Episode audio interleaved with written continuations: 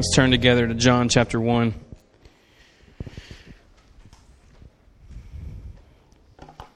You never know who's going to walk out of the drum cockpit over there. If you don't know that guy, that's Brandon Hayes. He was a faithful drummer here for years, and God took him away, which was one thing, but he took his wife away, which is, everybody was more sad about that, I think. But uh, just playing. Good to have you guys with us. Um, so John chapter one is where we're going to get to in a little bit, so you just stay put. Um, so Advent is, uh, it's a part of the, the church calendar where we focus on the advent of Christ. Um, long time ago, uh, the church fathers and different leaders got together and kind of put together a calendar for the church year. Uh, and the, the church calendar does the same thing that our calendars do. Uh, it helps, uh, helps us divide life up a little bit. It puts things into seasons and uh, helps give some structure to to life, uh, and it gives structure to church life as well. Um, like a regular calendar, it helps us to mark significant events. And so on our calendars, we have uh, birthdays and anniversaries and those kinds of things. And it's, you know, the same way in the, the church calendar. We're celebrating those things that are significant, uh, the ones that we want to come back to over and over again. Um, it also helps us to to make sure that we're we're spending the appropriate amount of time covering the appropriate uh, things to us in our faith. Uh, it helps us to stay away from, uh, I guess, getting kind of in one sort of rut to where we're um, we're just very focused on some things theologically, not others. And so it, it helps to uh, to kind of spread out the teaching and different things to make sure that we're covering the full spectrum of of uh, of theological things that are beneficial for us. And so uh, that's kind of where Advent comes from and some of the reasoning behind it. Um, we've explored different ways to do this together as a church uh, for a while. And um, the, what we're going to do uh, this year on Sunday nights um, is I'm going to sort of recap things we've done in the past. Uh, normally each season we've had kind of a singular focus over the, the entire uh, few weeks of Advent. Um, but this year, I'm gonna so I'm gonna take tonight and talk about one of those seasons that we've had in the past, and next week will be a different one of those seasons to sort of make sure that we're getting all that stuff uh, as well and some of that. So that might not make sense to you. It sort of makes sense to me, but that's kind of where we're going the next couple weeks. Um, the last semester, we've been in Hebrews eleven and looking at faith and what it means to walk by faith with the Lord. Uh, the first verse in that chapter Uh, gives us a wor- kind of a working definition of faith. Uh, we'll throw it on the screen for you. Uh, it says, "Now faith is the assurance of things hoped for, the conviction of things not seen." All right? The assurance of things hoped for, the conviction of things not seen. And sort of breaking that down a little bit, we we talked in the very first week of, of that series through chapter eleven, and then a lot of the weeks uh, following. Um, assurance of things hoped for. Uh, what are the things that we're hoping for? And I just kind of uh, put it into kind of three general areas. One would be uh, that, like, one would be about the character of God, that we are assured that God really is who He says that He is. You know, that that's really like His character and His nature, that He really is holy and sovereign and good and uh, omnipresent. You know, He's everywhere, and like all those things that God tells us about His character and His power and His ability, uh, we're assured and we're hoping that, that that He's telling us the truth. And so it's this confident assurance that He really is who He says He is. Uh, and then the second one was uh, just revolving around His plans for uh, the universe and for humanity and all that kind of stuff, that, that He has come to make all things new. Uh, so we are hoping that He's making all things new, and we are assuring, uh, we are assured that He is. Like, we're confident. So it's not hoping, like we're crossing our fingers and, you know, you know, kind of half in, half out. And like we're we're all in, saying like we're assured that the things that we're hoping for are going to happen. That His plans for humanity really are going to carry out that way. Um, so His character, His plans. The third one uh, was uh, was about His relationship with us.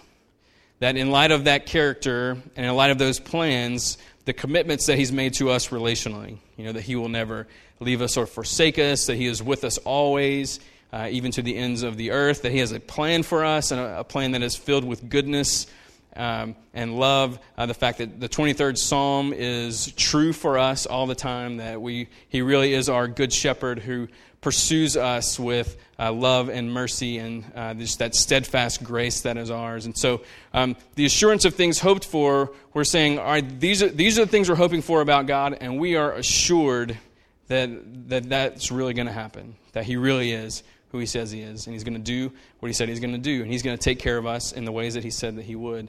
Um, the second part of that, the conviction of things not seen. Um, so in light of those the assurance of those things we're hoping for, uh, we walk forward uh, into the unknown, which in one regard is like the next moment, right? Moment to moment. It's it's unseen. The future is unseen to us, and so we walk forward into the next second, into the next second. Uh, go beyond that. We walk forward into whatever God has the rest of the night. God has for us on Monday, through the rest of this week, the rest of twenty thirteen, into twenty fourteen, those kinds of things. We're We're walking with conviction and confidence into the unknown of the future, believing that even though we may not be able to see all those things happening, believing that God is at work, whether we can see it and feel it and all that kind of stuff or not. And so we walk by faith, not by sight or emotion or circumstance. We walk forward believing that all these things are true. And, and God gives us um, a lot of things that we can see to inform the unseen. So there's no such thing really as blind faith. Uh, our faith is very informed by the created world around us, by the transformed lives around us, and if if we will be gracious enough to admit it, by the fact that we who are in Christ, we're, we're, we've grown. Uh, it may not be leaps and bounds by our own assessment, but God's done something in us. He's started something in us, and he always finishes what he starts. And so um, so all that walking by faith, living by faith, that's what we've been talking about for a long time. And if, if we think about it for a second, the advent of Jesus, the first advent of Jesus and the advent that is to come, uh, both of those involve a tremendous amount of faith. Not only for you and I, but for the saints who have gone before us for hundreds and hundreds and hundreds of years. That for the Old Testament saints, they were looking forward to the Messiah coming. For those who lived during his lifetime, they were having to have faith, looking at him, saying, this is the one, you know. And then after he he died, rose again, ascended into heaven, the Spirit came, now we're all looking back and saying, like, no, he really did come, he really did do all those things. Um, so his arrival is a huge matter of faith and has always played a big role in the life of the people of God. Um We looked uh, in Genesis twelve, uh, which you don't need to turn to that either. Um, uh, much of Hebrews eleven, you know, we go through all these examples of people who live by faith, and most of them were living in faith based on this promise that came to Abraham in Genesis chapter twelve.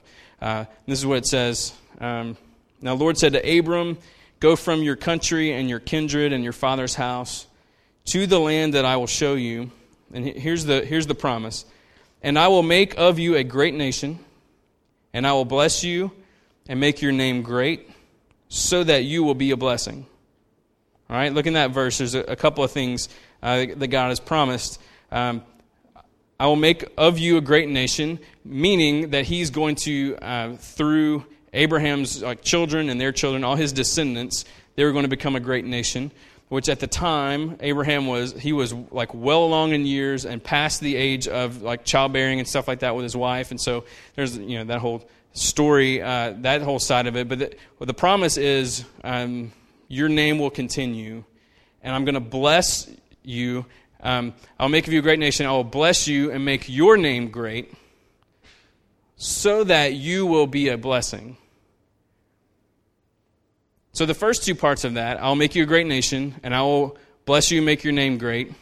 Those are, are really about the establishment of Israel and about the um, just the going from one man to a, you know, and, and, and him having kids and then those kids having kids and the, the expansion of Israel um, going from uh, where from one man into this nation, and then they were slaves in Egypt, and then he freed them from that, established them in the promised land, and they... Uh, spread out, split into tribes, and then all this kind of stuff happened. So, but at one point, like, they became a great nation. And so this promise made to one man was passed on generation to generation, and they all were believing God's going to do this, God's going to do this. Um, God's going to make us great, and he's going to bless us and make our name great. That last part, though, so that you will be a blessing. That that that gives us some insight as to um, as to kind of what God is up to a little bit. You know, that God wasn't just saying like, all right, I'm going to do this. I'm going to take this this like like elderly couple, and they're going to have a kid, and that's going to be a miracle. And then I'm going to do all this stuff, and I have this great nation. We're going to rule the world. Um, end of story. You know, he says, no, I'm going to do all this so that you will be a blessing. In the next verse, I will bless those who bless you, and him who dishonors you I will curse. And and here's here's the big push for tonight. And in you all the families of the earth shall be blessed. I'm going to establish a nation through your lineage. And I'm going to make your name great, because I'm going to bless you, so that you will be a blessing, so that every uh, all, so that all the families of the earth shall be blessed through you. That's the that's the storyline. That's the um, that's one of the many places where we can look to and say, "Oh man, God's going to do something huge through this through this kingdom that he's establishing, through this group of people, through the lineage of Abraham. God's going to bless every family on the planet." How's how's that going to work? Well, that brings us to Advent, because really we know this now. That when God told Abraham, in you all the families of the earth shall be blessed, we're able to look back and say, okay, what he's talking about there is really saying, and through Christ, all the families of the earth shall be blessed. Because Jesus came through the family lineage of Abraham. So a part of that promise was going to bring about the Messiah. And through the Messiah, through Jesus Christ, all the families of the earth will be blessed. Now, Abraham probably didn't know that. And his descendants probably couldn't have articulated it that way. But they had this this understanding, like, no, like through us, all the families of the earth are going to be blessed. There was this faith that God was going to do something through them, that he is who he says he is, and he's going to do the things he said he's going to do, and he's going to take care of us, and we're going to be his, his people, and he's going to be our God. And so we keep going forward. We carry on. We believe, we believe, we believe. And even in times of silence, you know, the four hundred years between the Old Testament and the New Testament where God wasn't speaking a whole lot and there wasn't a lot going on, they held on to this promise, believing that the Messiah was going to come.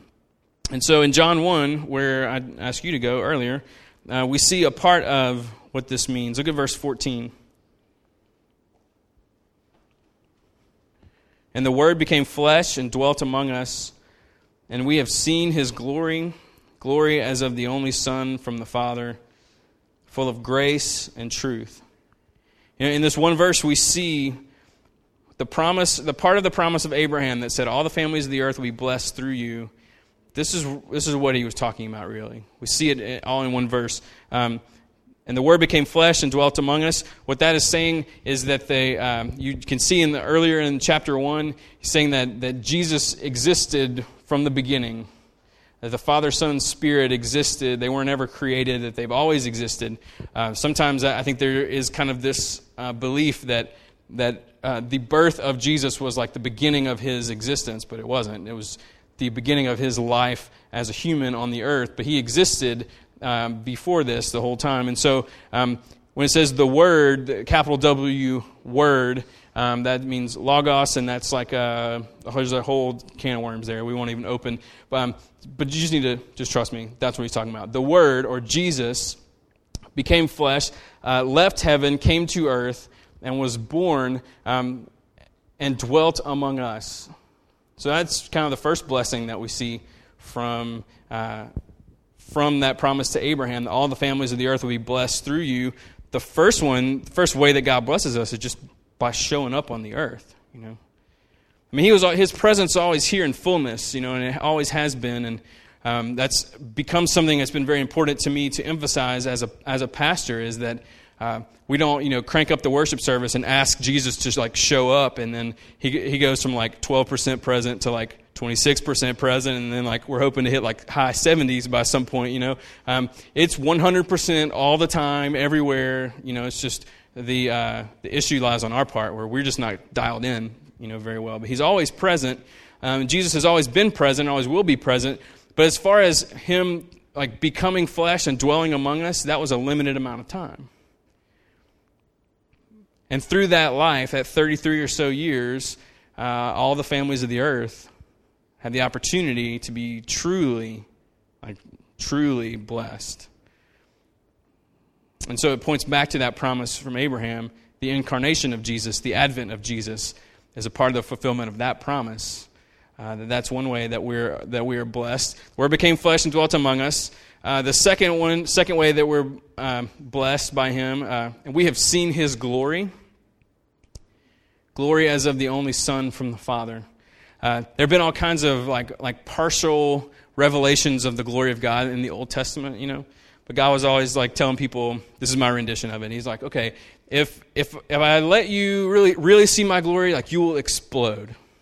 And because I love you and I don't want you to explode, um, I'm going to just let you see a little bit, you know. And there are a few of those opportunities that, that a, a couple of folks had in the Old Testament to see just a glimpse of it, you know. And it was very evident afterwards what had happened, you know.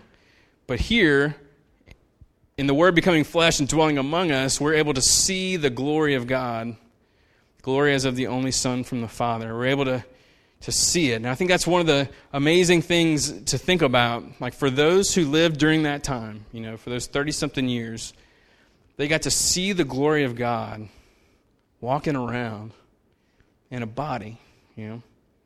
They got to see the one who created all this around us, walking around in a body. The one who holds everything together. The entire earth, the entire universe. He holds it. He keeps everything functioning the way it's supposed to. And the guy's walking around, you know. It was all created by him and through him in his power and for him. And this guy is learning to be a carpenter from his dad, you know. Uh, That the families of the earth are all blessed through the advent of Jesus in that way. Seeing the glory of God. Seeing the compassion of God and the kindness that Jesus expresses. Him being unafraid to confront. Him loving people in just the right, you know, ways that he was supposed to. Speaking the truth. Uh, knowing knowing when to back off, you know, a little bit. Like just really, I mean, we just see so much about the Lord. Um, a Lord our God through our Lord Jesus, because that's what he's come to do. He reveals the glory of God, and all the families of the earth are blessed through that. And the last one, uh, in this verse at least, full of grace and truth. That through Jesus we we know what grace is. We know about favor, the favor of God not being something that is earned, something that is that he gifts to us, you know, like he's a gift to us, and he is generous with his grace, and he is sharing it. And a part of being full of grace is also being full of what's true. That for the first time, really, in this in this exact way, people began to see what's real and true about everything. So Jesus, in his teaching ministry, you know, he says, you've been you've been told this, but what I'm here to tell you is this. That's what he's doing. He's full of grace, saying, you know, you don't have to earn this, but I want to tell you what's true and real about the world. Uh, you live in a world that is upside down because of sin, and I'm going to come, and I'm going to show you what the kingdom of God is like, and we're going to set that right side up. And you may not want anything to do with it once it's right side up, but I love you enough to tell you that the way your mind works is upside down.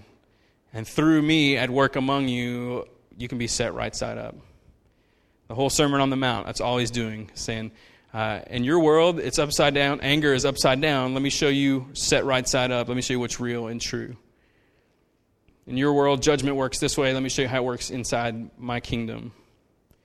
In your world, lust rules everything. Let me show you how it fits in uh, over here. So he's full of grace and truth, showing us the the true glory of God, because the Word became flesh and dwelt among us. And through that incarnation, through that's what that incarnation means, the Word becoming flesh, dwelling among us. Through that happening, all the families of the earth are truly blessed. And you look at the next verse, uh, verse fifteen. It's about John the Baptist. John bore witness about him and cried out, This was he of whom I said, he who comes after me ranks before me because he was before me.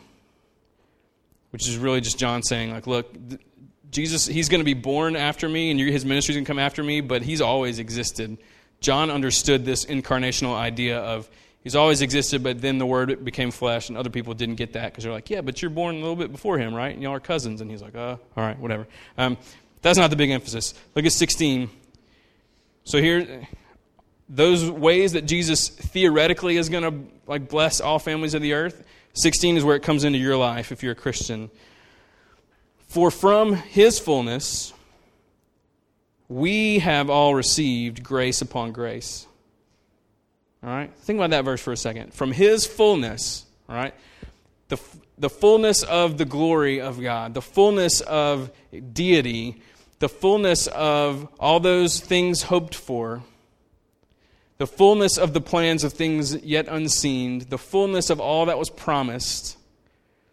From his fullness of all that holiness and all that everything, what, how does that flow into our lives? We have all received grace upon grace. Unearned, unmerited favor upon unmerited, unearned favor upon, un- yeah, it just keeps being heaped and heaped and heaped. Because he's not stingy, you know. Part of why he's not stingy is because he has a generous heart. Another reason he's not stingy is because he doesn't run out of it, you know. He doesn't have to ration it. So from his fullness, we all receive grace upon grace. Verse seventeen, for the law was given through Moses. Grace and truth came through Jesus Christ. That from Jesus we know what's real and true about God and us and how everything works. Verse eighteen, no one has ever seen God. The only God who is at the Father's side, he has made him known. That he is the one who reveals God to us. And through that revelation, all the families of the earth will be blessed in Christ. The promise to Abraham, the promise was walked out in faith. One day Jesus was born. And through Jesus, from that lineage, all the families of the earth will be blessed. And so, when you are a Christian, you become a part of the family of Christ. You become a son. You become a daughter. You become a part of, a, of the church, which has been described as his bride. And so we marry Christ, and not in a weird way, okay? But in an awesome way where the we become one with him. And there's a union that is there. And when we marry into the family, so to speak, we become about the business of the family.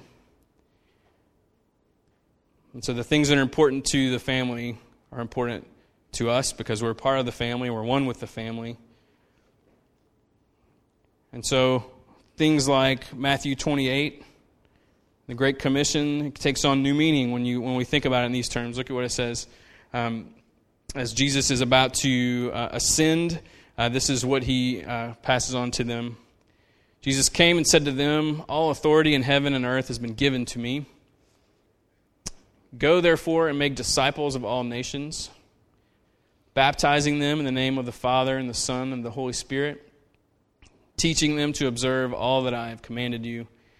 And behold, I am with you always to the end of the age. It says, all right, there's there's two big things that happen in in the in the family.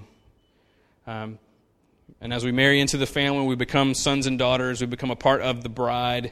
Our agenda becomes uh, like falls in line with his agenda. And he says, okay, here's here's what you need to do. Think of it kind of kind of in two in two ways. One is baptizing people. And baptism is like points to a, a conversion, uh, a, a placing of your faith in Jesus and saying, okay, uh, I I was born a sinner in need of a redeemer. I believe wholeheartedly that Jesus is that redeemer. He is the promised one that has come to fix all this and has come to set me right side up. When you confess, I'm a sinner. He's my Redeemer. I place my faith in what He did for me on the cross and what He's done for all of us on the cross. And you, that's a that's what baptizing them in the name of the Father and the Son and the Holy Spirit, that's what it's pointing to. Is that intentional, like with your brain, being like, I get this now. I'm choosing to believe in, in who Jesus is. And I want Him as my Savior. I want Him as my Shepherd. I want Him as my Lord. I want to be in that family. I want to be a part of that bride, married to that guy as our husband. And I want to be a part of His agenda because it's all starting to make sense. This world is busted and broken, and He's the one that is is fixing it and will ultimately fix it. And I want to live on His new earth with everything uh, just like He wanted it to be, where sin hasn't messed anything up. And that's what's going on. And I want to be a part of that. And so whatever it takes for me to be there, that's what I, I want. And Jesus says, well, it's just a matter of you just place your faith in it. All right, done deal? Done deal. Awesome. Uh, what do I need to do next? Well, you need to get baptized, because when you get baptized, that's you publicly proclaiming, I've entered into Christ. When He died, I died. When He rose again, I rose again. I'm publicly saying, I'm with Him. I'm marrying this guy in front of everybody. So Jesus is saying, all right, you need to go to all the nations and you need to baptize them. He's not saying, fill up a pool of water and dunk as many people as you can. He's, it's a heart thing. But the heart thing becomes a, a physical thing.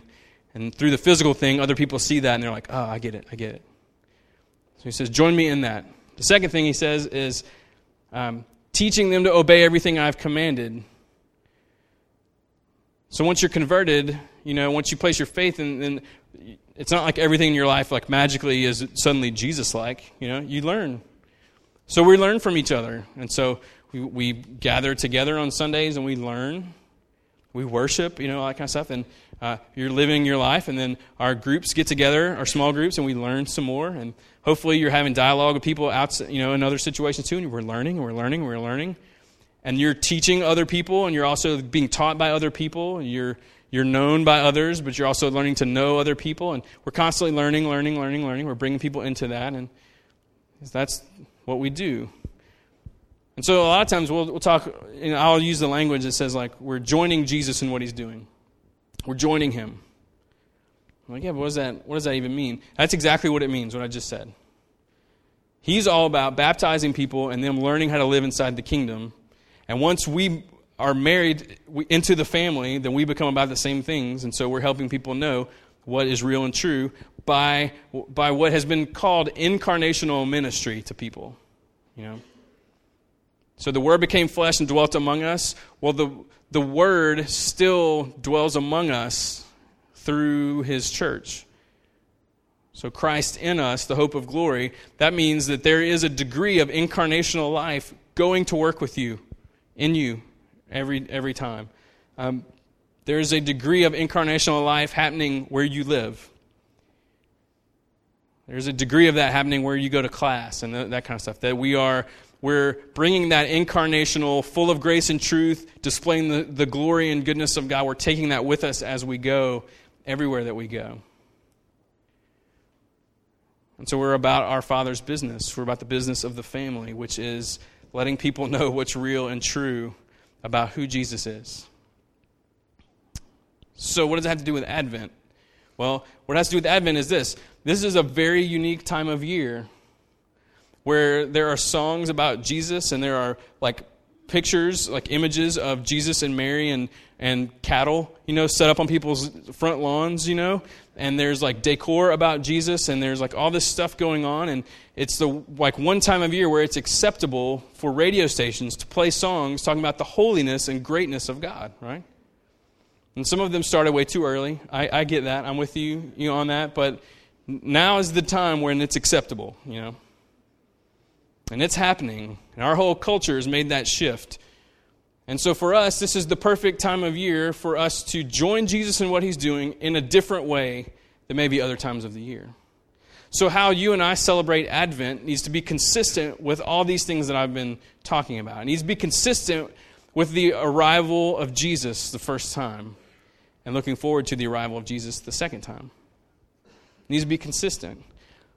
Now, I think that's difficult sometimes to know how to do uh, because our country is in a Christmas rhythm that doesn't really look exactly like the advent of Jesus. There are some elements, sure, but not exactly. And so this is our time to celebrate Advent in a way that's like, the, it's the right kind of weird. There's, like, sometimes like I like to distinguish between being weird and being weirdos. Don't be a weirdo about it. And you know what I mean. If you don't know, ask me afterwards, because I don't want to say it over the mic and it's recorded and then I get emails or whatever. So uh, if you want to know, what, what do you mean by don't be a weirdo? Uh, but we are to be weird. We are to be strange. We are to be peculiar in in the sense that as as the U S is celebrating Christmas in this rhythm, that we're celebrating Advent kind of alongside them, but like it's just kind of, it's just peculiar. It's a little different. And we searched for a while about how do we do this as a church. Um, and a couple years ago, we were a part of this thing called uh, the Advent Conspiracy. And uh, it was good for us at the time because it gave us something to kind of rally around. Because we didn't want to fall into the consumerism-driven Christmas celebration, but we didn't really know how to break free from that. And this gave us something to kind of gather around. And uh, I'm going to close here. I want to show you a video that they put out that kind of summarizes it. And then I'm going to tell you why we don't do Advent Conspiracy anymore. Um Spoiler, it's not that it's all bad. Uh, all these things are very, very good. I just feel like it's a little bit incomplete. And I'll touch on that in a second. But check out this video, and it kind of summarizes what Advent Conspiracy uh, is all about. All right. So the Advent Conspiracy is, um, is it is just like it said, there's, a, there's thousands and thousands of churches everywhere that are rallying around those four concepts: worship fully, Uh, spend less, give more, love all, and finding ways to celebrate this season uh, differently than our culture and in a way that is consistent with Christ. And um, and those it was very good for us at the time. Uh, there are really two reasons why we stopped doing it. One is that uh, I I feel like theologically it's a little bit incomplete because it doesn't talk a whole lot about the second advent of Christ and how that fits into things. It seems to be really driven by um, like being against consumerism, uh, which I, I think we're all we're all in favor of being against consumer. Is that right? Yeah, yeah. Being against consumerism, awesome. Uh, but there's more to Advent than that, and so we moved away from it. One, because we wanted to have a more complete uh, celebration of Advent. The second reason is that we didn't want to Uh, basically replace the American dream version of how to do Christmas with another campaign. You know, uh, we really were asking the Lord to shape in us as a congregation uh, a a normal, like this is how this is how you do Advent. This is how the church does Advent. Not this is how we do Advent Conspiracy. See, uh, we didn't want it to be about a campaign. A campaign, we wanted it to be about Christ, and so we did it for a few years, hoping that that would break us from some rhythms and help us establish some new ones. Um, I want to put those four things up on the on the screen just for a second, uh, because these these are still a part of, of what we do and why we do them. Um, worship fully, uh, all over the Christmas, all over the birth narrative of Jesus. There's worship: Joseph, Mary, the angels, the shepherds, the wise men. I mean, it's just covered in it. And so I think the idea of us worshiping internally over this next, uh, like from now until Christmas, is so important that we are finding ways to devote ourselves and in, in our disciplines and that kind of stuff. Um, I'm going to send out an email with a couple of options on some some readers, some things that you can, um, some devotions that will kind of uh, help you internally to worship uh, just in your time with the Lord, but also that that would be external, that um, that there are ways that you are engaging with those around us. That that the worthship of Jesus is not just limited to what we do here, but we take it everywhere with us. Spend less and give more uh, are, are obviously joined together. Uh, spend less. I saw these statistics. Uh, in two thousand twelve, Black Friday, which is, uh, which is it actually goes Friday, Saturday, Sunday, Monday when they tabulate this, so it's a, over the four-day holiday weekend. In twenty twelve, it totaled fifty-nine billion dollars in the United States. Um, in twenty thirteen, so far, uh, it's only um, twelve point three billion dollars billion,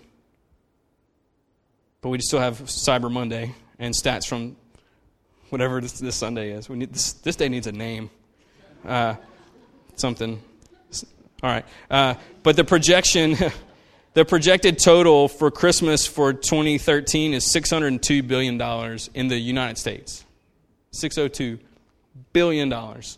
Um, and the uh, the research shows that for ten billion dollars, we could have clean drinking water for the entire planet. You know, and so um, spend less is it's. I understand the other side of the coin too, because that's that's money that's going in to like provide jobs, which is going to pay for food and stuff like that for families. And so I'm, this is not a kind of like a, we shouldn't give a dime to the economy. It's like no, that's that's all fine and good. Uh, it's what's driving the spending. You know, is it materialism? Is it are you trying to earn people's love somehow in some weird way through the gifts that you give and that kind of stuff? Are you giving out of obligation and those kinds of things? Um, and so spending less is about us, maybe let's dial down our budgets a little bit. Um, but then you tie that to give more, which is like, let's, if if Jesus is a gift to us from the Father with so much meaning and so much purpose, then maybe the gifts that we give one another should be consistent with that gift, you know, so that we're not just giving to give it and we're not just whatever, but we're we're really, we're seeking to give more meaningful things to one another. Um, and then love all. Uh, that's where a lot of our, like, the things that we have coming up on the calendar come from, is this belief that Jesus has come so that all the families of the earth will be blessed, all of them. That basically means everybody on the planet blessed through Jesus. Uh, and now he sends us out to do that very thing. And so um, we're looking for those uh, that we can bless. And so Meg's going to come in a little bit and talk about some of the opportunities we have uh, here in the next few weeks, but that's where that's coming from. We're not trying to put stuff on your calendar just to put stuff on your calendar. We're trying to put the right things on our calendars. Um, and so when you press all those things together, uh, Advent Conspiracy was a way for us to try and break some of those rhythms, establish some new ones. And so we've moved away from that as a campaign, but we've tried to hold on to the really good things, um, which is where Our, uh, the Maison de Amis party and the Women's and Children's Shelter and the Hope of Life offering and Breakfast on the Levee. That's where some of those things fit into stuff. All this is really coming down to like this one very important truth. Um, the way that we walk through Advent should be consistent with who Jesus is. The way that you look at the next couple weeks of your life should be consistent with what Advent is really all about. And so we need to be good stewards of this time of year, both in, in how we're handling it in, internally in our walks with the Lord and how that works its way out uh, as we love other people. So, uh, yeah, that's that's that. Let's pray. Let's do it. Let's stand as we pray.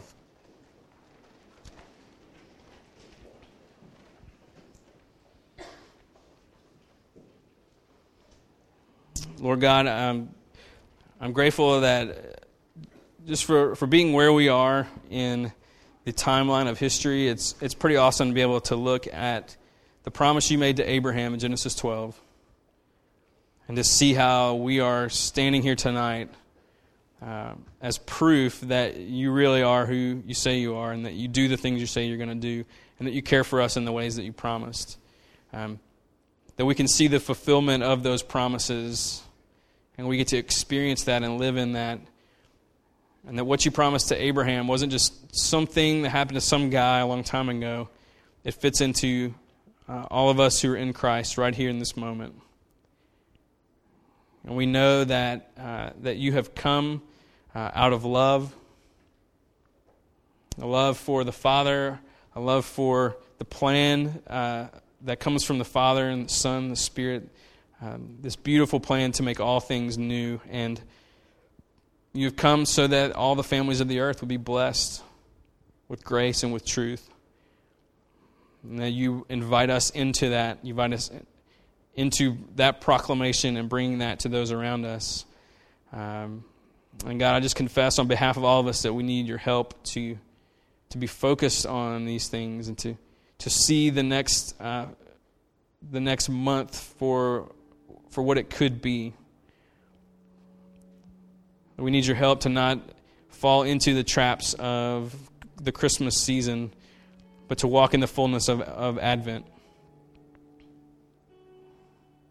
So help us, God, to be dialed in to those things and to really to get a vision for uh, how you want your church to be about your business during this time.